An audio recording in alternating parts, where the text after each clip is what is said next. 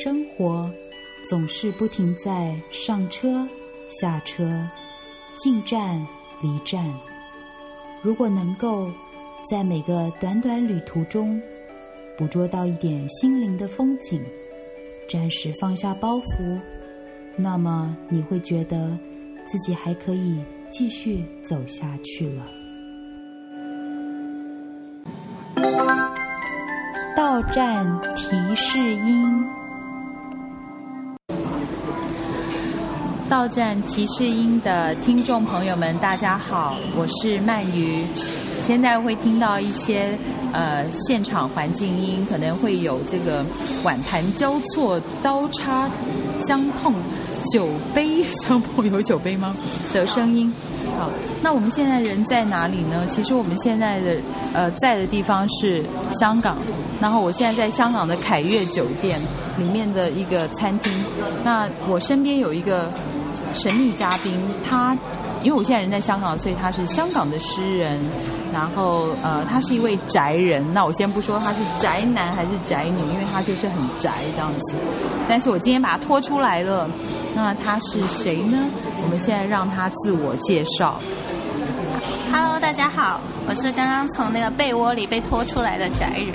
那我是文静，现在呢就跟鳗鱼一起在香港录音。那其实我本身也在香港工作。那要介绍一下自己的话，就一句话吧：普通的一个偶尔会写诗读诗的人。我最讨厌这种人了，每次都很会写，然后就要想，上一次我们常常看到那种得很多奖，就会说得过几个文学奖那一类的这样子。那呃呃，其实呢，我们今天要做的主题呢是火四的第四集啊、地啊、土地的地的主题。那其实呃，因为一般来讲都是我跟主编红红还有一位嘉宾，我们会我们前面三集都是在台北做的。那今天呢，我们很特别，是因为第一个我人还是在香港，第二个是这个，因为其实讲土地的话，香港我已经住了非常的久，这是我第二个家。对我来讲呢，呃，也有这种人亲土亲的感觉。那呃，我们回顾一下哦，前面三集呢。火火四的前面三期呢，就是当然有火，第二号二第二期就是呃水，然后第三期是风，现在我们就走到了地。好，刚才呢其实是李文静，她说文静，那我们平常其实台湾的诗友应该对文静都不陌生，文静也呃经常他的文章也散见在各个的诗刊，然后还有就是他也得过呃这个台湾诗学的散文诗奖优选，那是我帮他去领奖的。对，那我们是怎么认识的呢？请问我们怎么认识的？我们就是在脸书认识的，如果没记错。然后应该是因为一些调皮的留言吧，就是看到对方的诗作，然后会想认识对方。对，其实脸书真的是一个好地方。对，因为我基基本上是几年前写诗的时候，先到脸书去发表，你就会遇到很多朋友。但是在这个虚拟的空间，然后呢，居然在虚拟的空间，我们也可以交。心，就是因为透过诗，有的时候你不太能够隐藏自己的性格跟情感，所以我觉得还蛮有意思。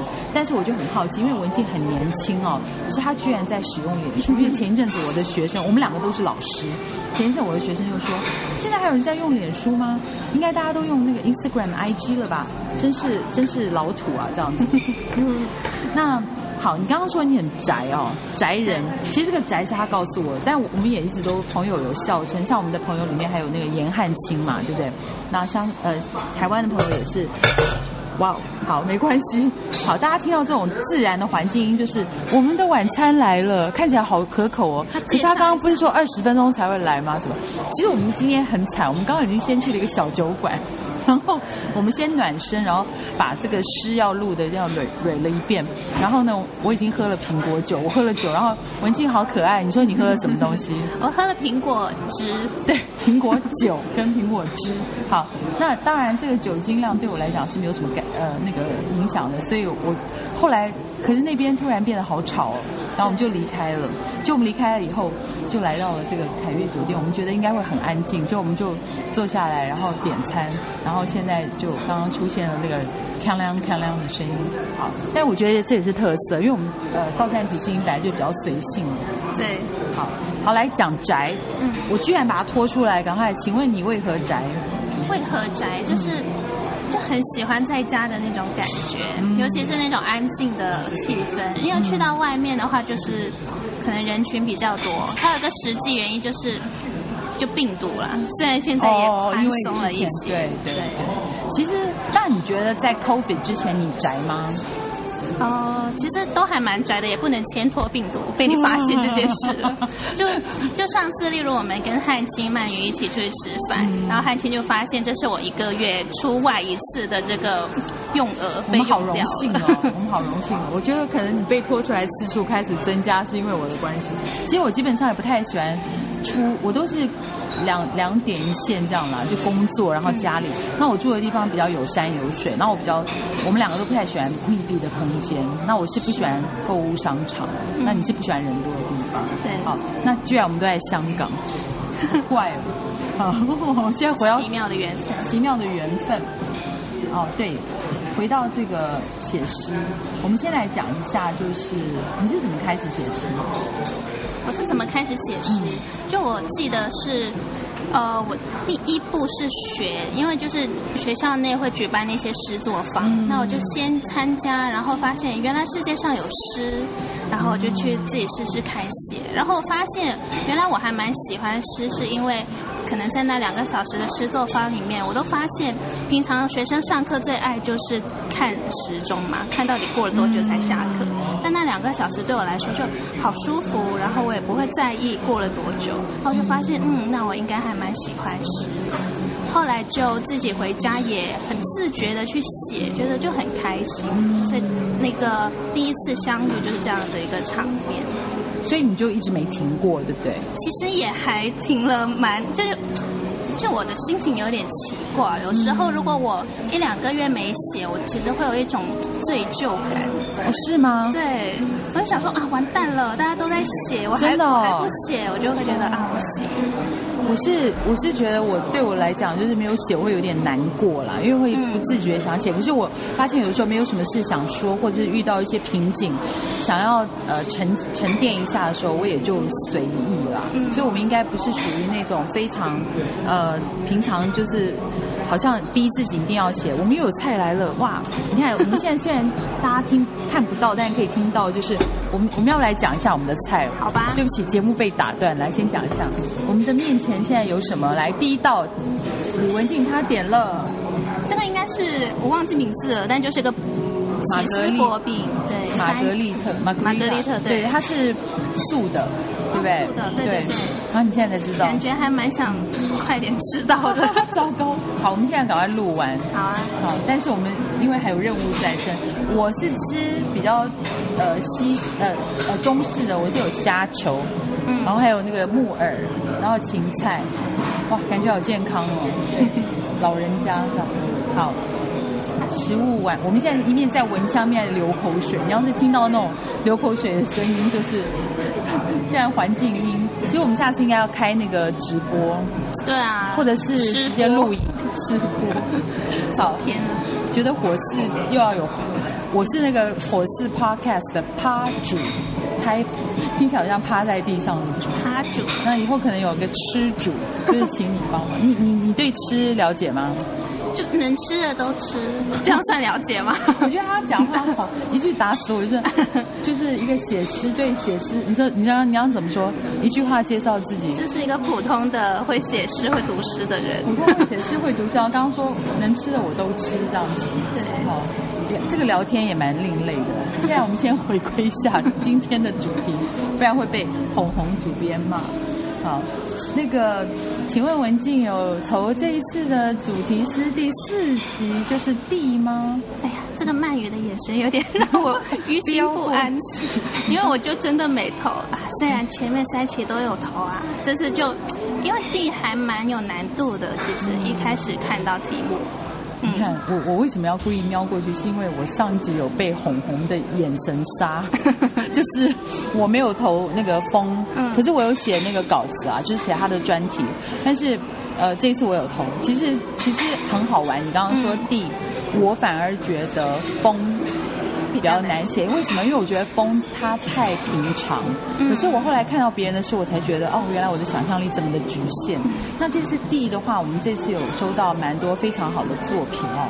当然，我们有漏掉一首没有收到，就是李文静的，没有关系，他刚才已经被我遗珠遗珠遗珠。好，那呃，这个土土地的这个诗蛮有趣，可是我一开始会先想到。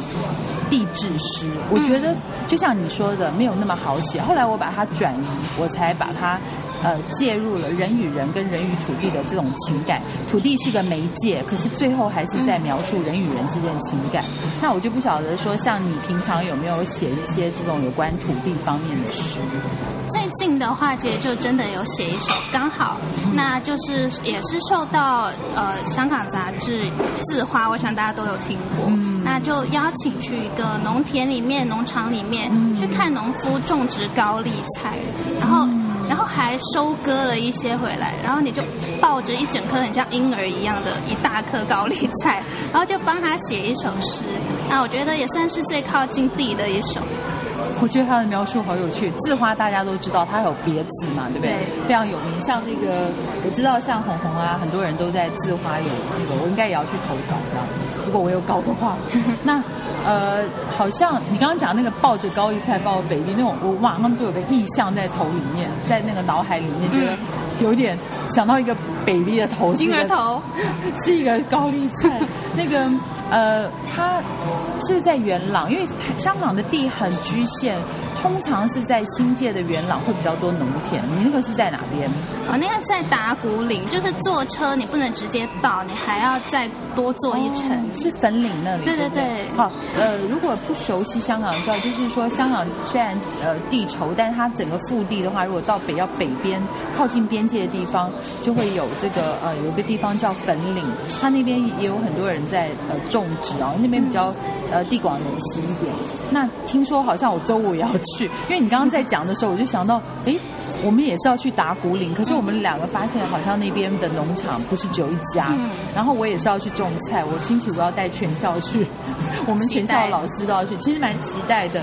但是讲到这个，呃，这个土地师，我就想到，因为，因为就像呃每个人，刚才我们在聊天的时候，你有讲到说，其实你的故乡。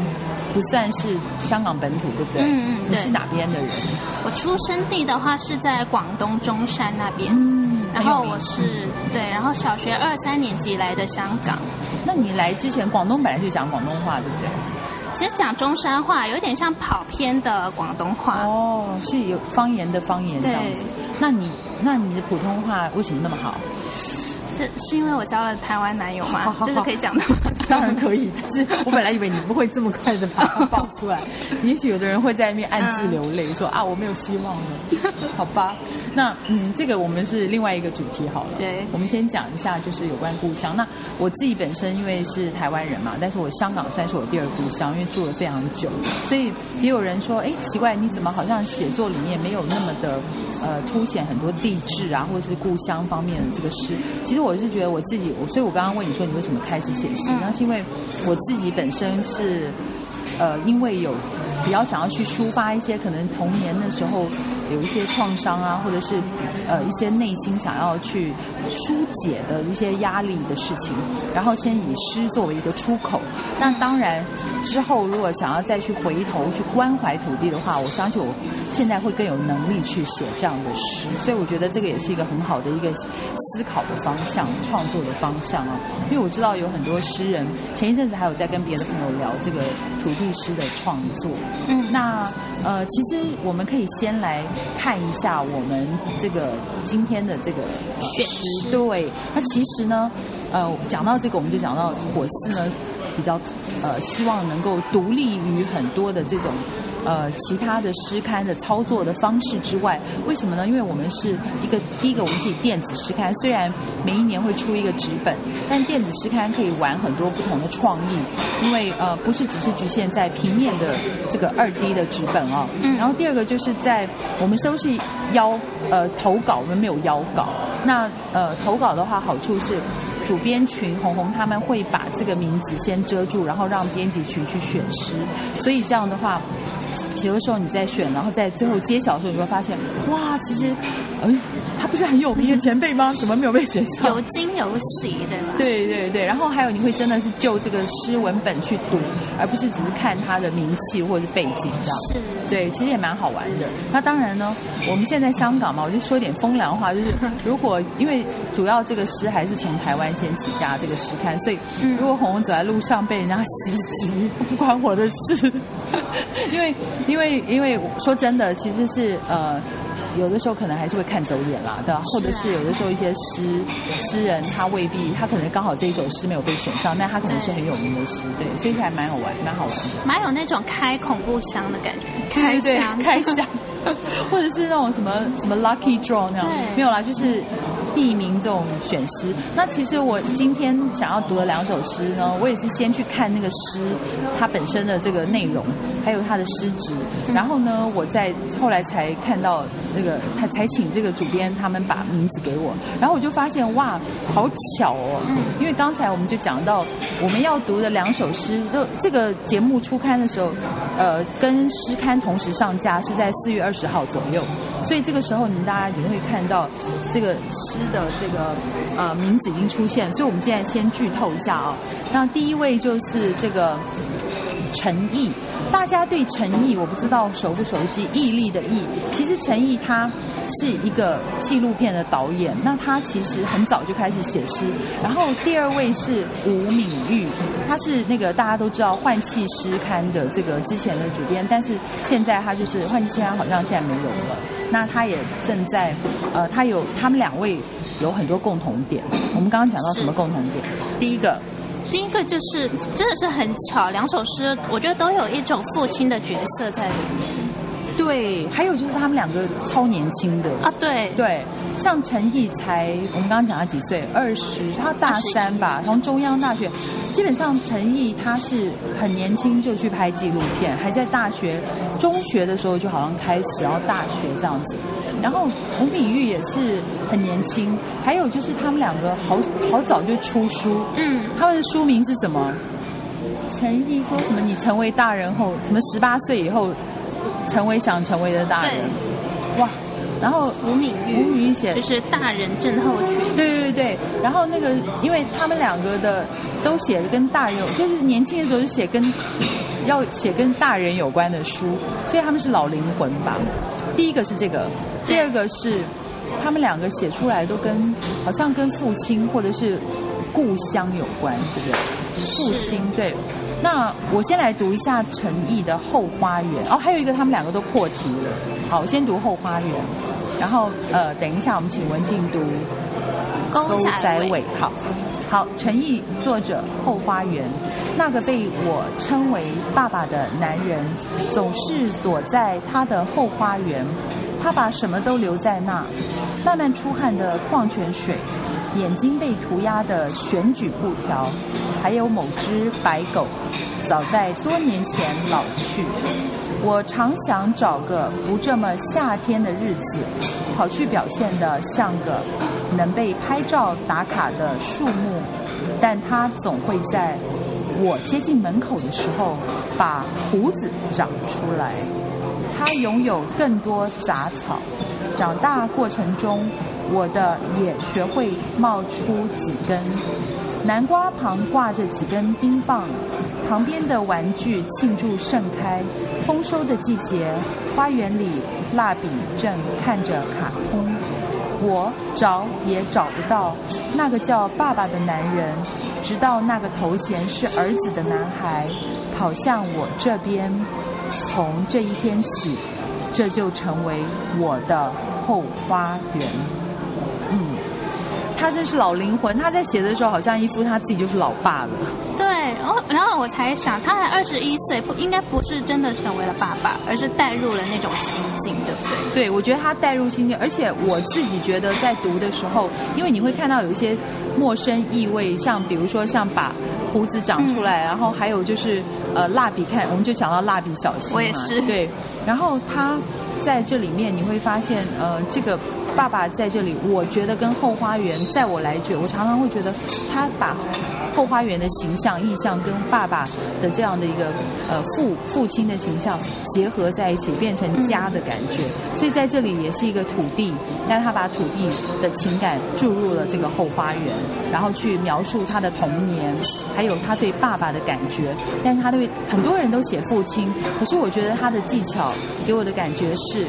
他是用很平易近人的文字，然后轻描淡写的日常，可是他写出来，而且他不悲情，因为我比较担心，我比较担心读到那种有的时候读到太悲情的那种，我不晓得你的感觉是什么。其实我很喜欢《后花园》这首诗，因为就刚刚讲过我在中山住过，嗯、然后我那个老家就真的有一个后花园，嗯、然后然后刚刚曼芸有提到，其实他是将后花园有点像拟人化了，变成父亲的角色。嗯。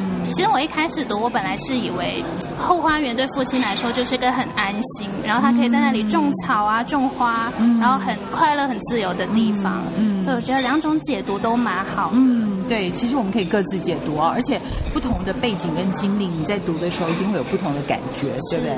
好，那我们来看第二首，第二首就是吴敏玉啊，呃，他的这个。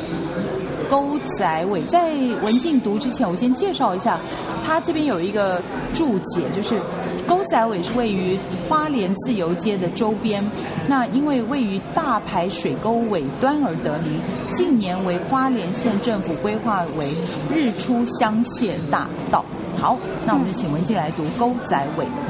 沟仔尾，吴敏玉，山有点近，海也是。